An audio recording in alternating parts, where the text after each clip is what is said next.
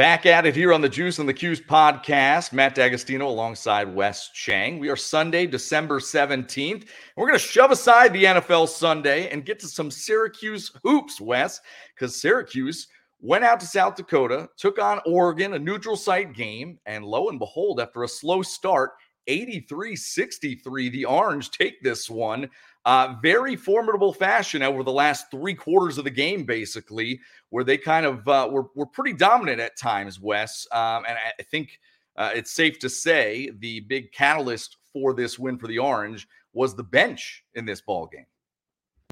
Absolutely, Matt. When you look at those four guys that came off the bench, I'm talking about my favorite Malik Brown, Benny Williams, Quadir Copeland, and Kyle Cuffe. I want to point out Kyle Cuffe to begin with because, as you mentioned, Syracuse got out of the gates really slow, and it looked like it was actually going to be a blowout, but the other way. We started texting, you know, right in that the middle of that, and we're like, oh, I don't know how this podcast is going to go. We're not going to have a lot of positive things to say.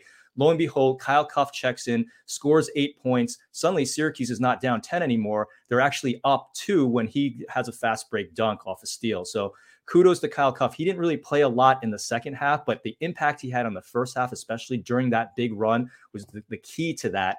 And I, I think you you can't say enough positive things about Quadir Copeland. I know you have a lot of things to say about that, Matt. Yeah, thirty-two minutes off the bench, first of all. So you know Adrian Autry trusts him. But fifteen, nine, and five as a stat line, like we heard about it kind of in the beginning of uh, the season, the preseason, kind of in media day, where Quadir Copeland was getting a lot of those like human interest features of this is the guy that keeps the team loose, cracking jokes, always smiling, seems to be friends with everybody on the team.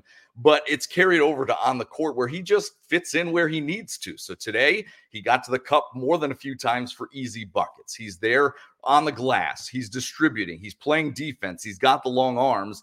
Um, you know, you look at the bench for Adrian Autry's club today. Um, they're the reason they won this ball game. You go nine deep legitimately. And when Chance Westry comes back at some point this season, we'll see what that does to Autry's rotation. But all of these guys uh, come in, contribute, and it helps the Orange get, get a, a much needed big win on a neutral court. Yeah, and one other guy I wanted to point out, uh, you mentioned all these bench guys, but Benny Williams deserves a lot of credit too because he's been in the doghouse. He didn't play to start the season. He lost his job in the starting rotation. He's continued to work hard. And here's another game where he get, he gives you eight points, but he gives you so much more than that too because we've been watching him for a couple seasons now, and he hangs out too much on the perimeter, appears passive on the defense. That wasn't the case today. I thought I saw a lot of hustle from him. He had a lot of great drives, and he was looking for his teammates as well. So, so long as he doesn't think to play like a shooting guard and actually plays the way he plays today, he's going to get a lot more playing time. He's going to finally tap into that athletic potential. Yeah, I mean, there are things he does every game where you look at it and you're like, holy cow, this guy is super athletic. And if he could just play this way consistently, Syracuse has a much-needed weapon for them. You know, whether it's jumping, leaping for alley-oop lobs, or, um, you know, when the jump shot looks good, it looks really good.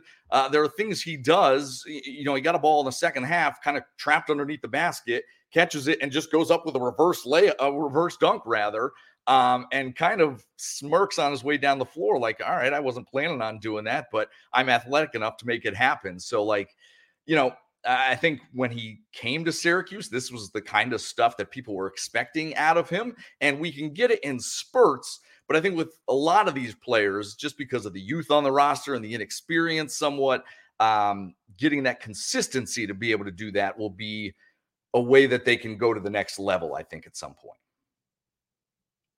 And speaking of the consistency, you know, what we we gotten consistency from Judah Mintz throughout the season, and you know, eighteen points, five assists, got to the, the line eleven times. We'll talk about his turnovers in a little bit, but one guy who I, I see being more consistent is J J Starling. You know, he went three for three against Georgetown from three-point land.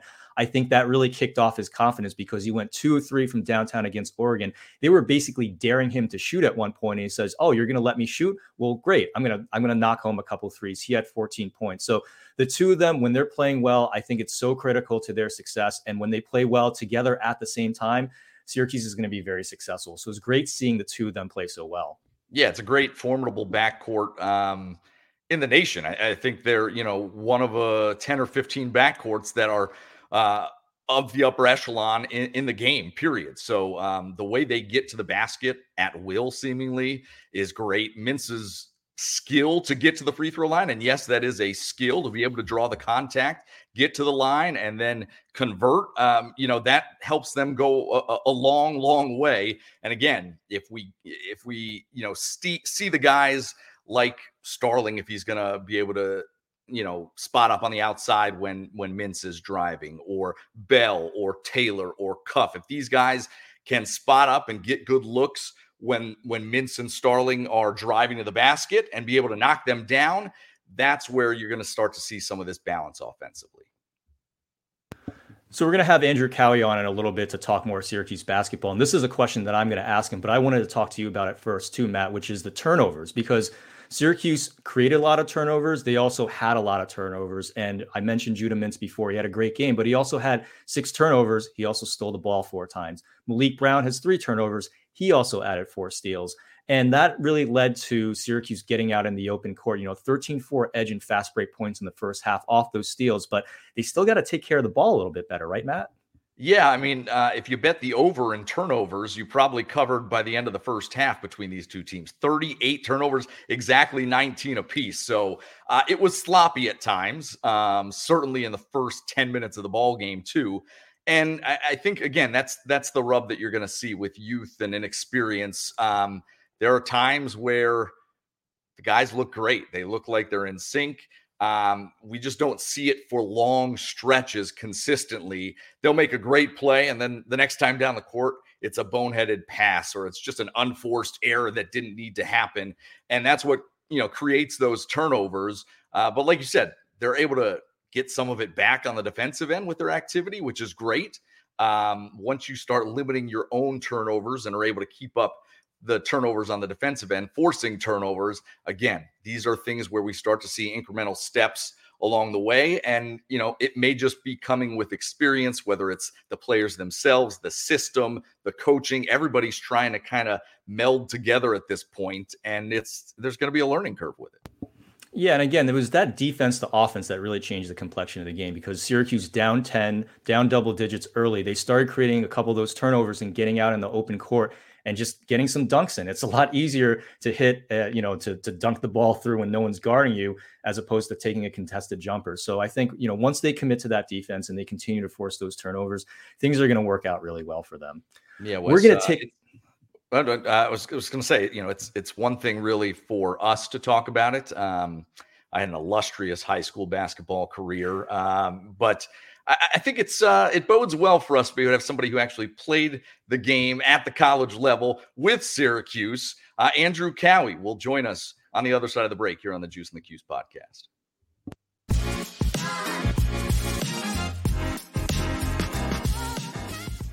Welcome back to the Juice on the Cuse podcast. Matt D'Agostino and Wes Cheng, now joined by former Orange man, and I can say Orange man because he was back in that day. That is true. Just the Orange, of course. And national champion Andrew Kouwe going to take a couple of minutes with us here today to talk Syracuse, Oregon. Again, eighty-three sixty-three. The Orange take this one over the Ducks on a Sunday afternoon.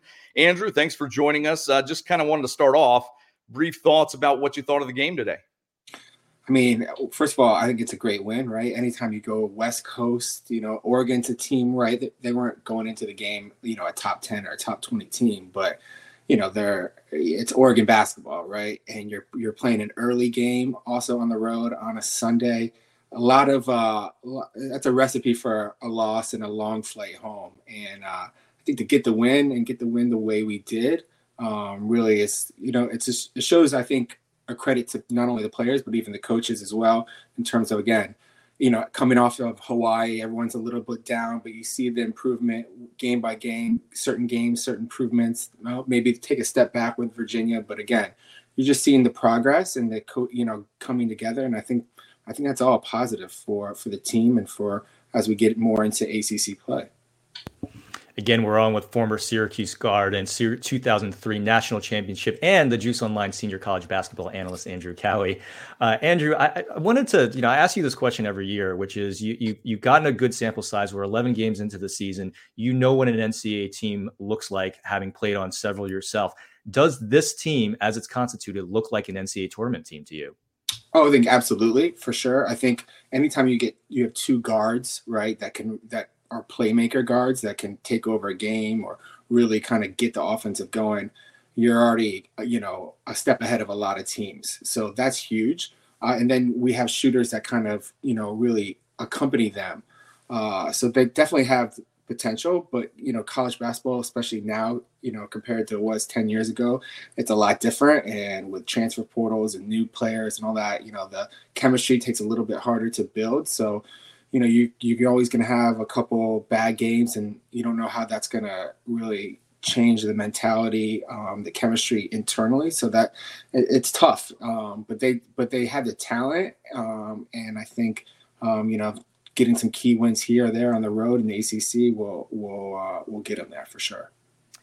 Andrew, you were on a team that seemingly had, you know, the perfect kind of chemistry cohesion. That championship team was one where it just seemed like all the pieces fit together. There was such um, compatibility with you guys and, and just such balance between the skill sets of all the guys on that team. We've seen this team now for eleven games this year, and it's a new coach, a lot of new faces. Even the old faces are still young and some relatively inexperienced. How much can a Syracuse fan expect this cohesion to be uh, forming, even as we're almost, you know, halfway through the season? Or, you know, how long does something like that take? It seemed to click for you guys in that championship year, and we're starting to see the improvements, as you mentioned. But is it something realistically that we can expect at this point, or maybe maybe not even by the end of the season, but going into year two with Adrian Autry? Just give me your thoughts on how all of that stuff develops. It really develops a lot of it, you know, on certain wins, obviously, play a huge part, right? And especially wins uh, that are that on the road, or wins that are kind of unique. Uh, you know, we had a big win at Michigan State that was kind of like in the middle of the year, kind of a weird time, but that was like a win that great win on the road, brought everybody together, great road trip, and just gave the team confidence that, wow, we there's something special here. To me, it all comes down to uh, the guard play, but not so. So Judah and J J have great talent to be able to create their own shot and really kind of go on a scoring barrage. Obviously Judah being on the elite level, but to me, I want to see them more, get more assist, because um, Taylor and Bell are great shooters, right? They can get really hot, but they're not the type of players that are going to create their own shot. So they need help, for, you know, from Judah or J J to kind of give them a little bit of space. They're bigger guards, bigger forwards, so they don't need a lot of space, but they just need a little bit to kind of get their three off. So I saw a lot early on, J J and Judah sometimes, because they're so elite scorers, they try to do too much. And so they're taking a tough shot or a bad shot, but they know they can make it. But what happens is you're not getting certain other players involved. And when when you get tough defenses or you get a couple trips down the road that you don't score, you know, Judah and J J are like, all right, I got to do it on my own because we got to get a bucket. But, you know, you, you when you see a lot of games where we had six assists in one game or eight assists, or as a team, right, nine assists as a total team, that's that's low, right? But then when you see games like against uh, here Oregon, we had sixteen assists, or against L S U, sixteen assists. That gets everybody involved, and the more that you can get Taylor and Bell of, of involved early, right, it just opens actually the space up for J J and Judah. And we, and if you think about the team, like getting that's hard to guard that whole team, right? You have two elite guards that can score on their own, get fouled to the line. Now you have Bell and Taylor, good shooters, so so the defense is that's tough when when we're making the extra pass here and there. That's a tough team to guard. And then when you ha- you add the bench play in, Copeland get hot or Benny gets hot, whatever, it's a tough team to guard. But when we're having six or eight assists as a team, that's easier to guard. And to me, now I've been looking for every game is how do we pass the ball? Do we make the extra pass? Do Are we doing a lot of drive and kicking? Because I think it, when, when you see that happen, then the team really clicks. I think L S U was a perfect example. That first half, I felt like I was watching the Spurs play. We're making extra passes, assists here, assists there. And and it's hard to guard when you have a, that kind of talent around it. So maybe me, not the Spurs this year, Andrew. Yeah, right. That's true. I I take true. Wemby on Syracuse. He'd fit nicely in the middle. He'd be but fine. I, I got to see, like, those two, I know they're elite scorers. I know they can get their own shot. But if I if Judah and J J, just early in the game, can try to get Taylor and Bell a little bit more – in terms of driving and kicking, it's really going to make life for them easier in the second half. Um, so that's, that to me is, is really the kind of key, key thing I'm looking at. Andrew, thank you so much. We really appreciate the time. Again, the Juice Online senior college basketball analyst, two thousand three national championship, uh, and two thousand three Syracuse basketball guard. So many titles, Andrew. We really appreciate it though.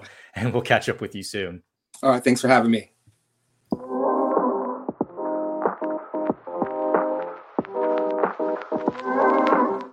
And we're back on the Juice on the Q's podcast. Wes Cheng alongside Matt D'Agostino. Matt, I want to talk about, to close the show, a very busy weekend for Syracuse football. As everyone knows, Syracuse getting a huge commitment on Sunday morning from o- Ohio State. Let me just let me just say that again, because we don't get to say it that often. Ohio State transfer quarterback Kyle McCord is coming to Syracuse. So that was it's a really big story. He's one of the top quarterbacks in the portal, and this is not a quarterback you get unless you have Fran Brown as the head coach, working his connections, getting him on campus, and ultimately convincing him to come. So another big uh, commitment for Syracuse. It was actually their second commitment of the weekend.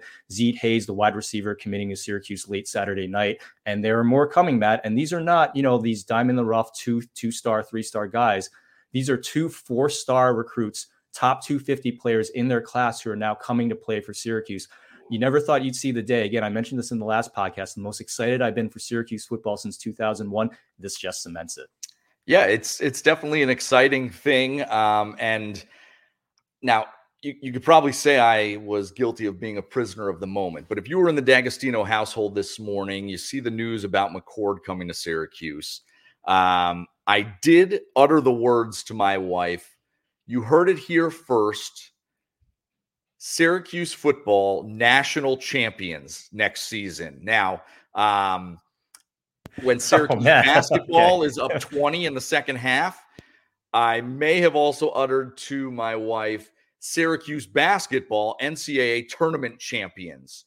Uh, so it, there may have been a, a little hyperbole uh, and, a, and, and due to just the excitement just of the weekend, perhaps, perhaps.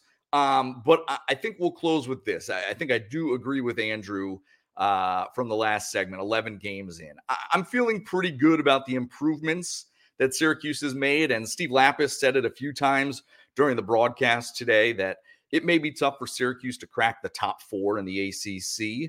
Um, but I feel fairly comfortable with calling Syracuse an N C double A tournament team this season. Now, again, I, I, I won't go as far as saying national champions. That just seems foolish, and I'll leave that for other people to say, or most likely not say. But um, just the excitement of the weekend. It's it's it's a good weekend. It's a good win for the basketball team.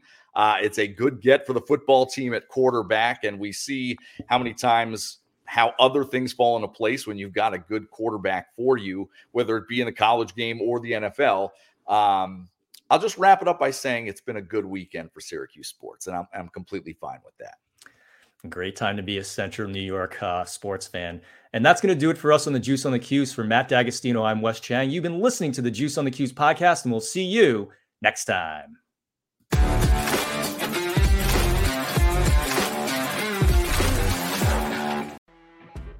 You know when you're listening to a true crime story that has an unbelievable plot twist that makes you stop in your tracks? That's what our podcast, People Are the Worst, brings you with each episode. I'm Rachel. And I'm Rebecca. We're identical twins who love true crime cases that make you say, "Didn't see that coming," and we hate the people responsible for them. Listen to People Are the Worst now on Apple, Spotify, or wherever you get your podcasts.